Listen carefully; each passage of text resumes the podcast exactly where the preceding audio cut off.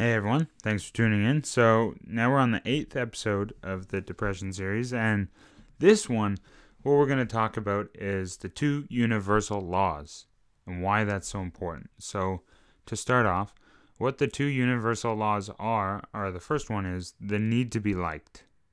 It's instinctual, it's in everybody. It's very hard to get rid of. It's not that you want to get rid of it, but it's you want to control it to a point where it doesn't control you, if that makes sense. Number 2, the need to express yourself. So I have a little summary of both, so you'll have an idea of how to express or uh, detect this. But the reason why they relate so much to depression is because you can imagine if you need to be liked by someone, it's very hard to like yourself without outside stimulus. Also, if you need another person in your life to talk to so you can express yourself, if you're not around anyone, you can imagine that also is hard to do. So, let's start with the need to be liked. It can be deadly because um, I most of you probably know this, but Jim Carrey is a famous actor and comedian, and he actually used humor to make people laugh. But they he also found that he as he was removing their suffering and taking away their pain, no one would ever come to help him when he was in pain. And if he was in pain, they wouldn't ever take him seriously and you can go look this up online. But there is an episode where he was talking to um, a director of a movie, and the director actually said like, well, first of all, Jim was like, I'm very depressed. I just broke up with someone, and I'm not doing so well. And the director actually said to him like, You're perfect the way you are. Can you stay in this state for one more year, and we'll film a movie about it? And that really bothered him because you can imagine like how could someone be happy with you being depressed like that and so that's just another example of people not always caring about other people and, especially in that way. And they don't they see him as someone that makes them laugh nothing more. And you don't want to be everyone's two things you don't want to be in uh, anyone's life is someone's punching bag or kind of like someone else's laughter thing. You don't want to be that because it's a shitty role to play and you're never fully respected. Um, also, another person that had that issue, it's always a lot of comedians, but the second one was Robin Williams. Now, unfortunately, he passed away from suicide, and that could have been related to many other things, but one thing is for sure certain is he had a very strong need to be liked. He needed other people's approval and he'd always make people laugh in exchange that would give him self-worth. So you can see how if you apply that in your everyday life and you need someone to tell you what you're worth, you can see down the road how dangerous that can be. And so the second one, got my notes here, uh, is the need to express yourself.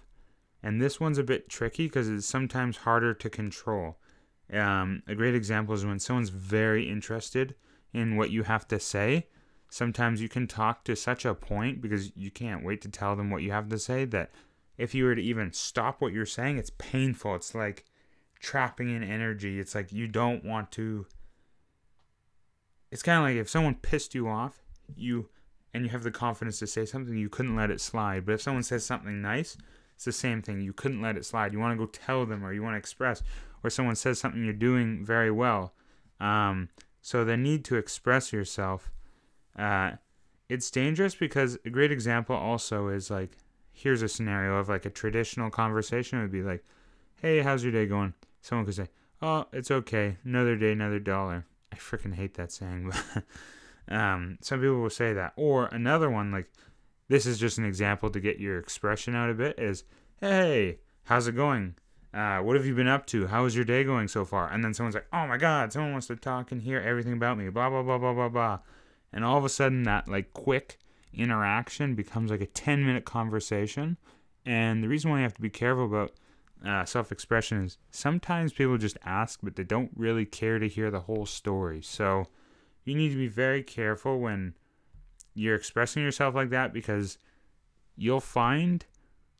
I actually believe sometimes in not suppression of expression, but withholding expression because sometimes it's so crucial that by withholding it, you actually put in more energy towards something in order to get a result because is also a form of satisfaction. So, if you're always expressing yourself, you're always satisfied. And if you're always satisfied, you tend to not get the best results. So, sometimes instead of expressing yourself, it's kind of good to keep it in a little bit and then it gets it kind of like boils up and then you want to go do even more to get it out. So you can use that to your advantage. Same with the need to be liked by doing things specifically that people don't like that are towards you. So if someone has a hard time standing up for themselves and they know if they do, they're not going to be liked, that's a way to kind of practice and work on it because, you know, you need to care about yourself in the end. So those are two things.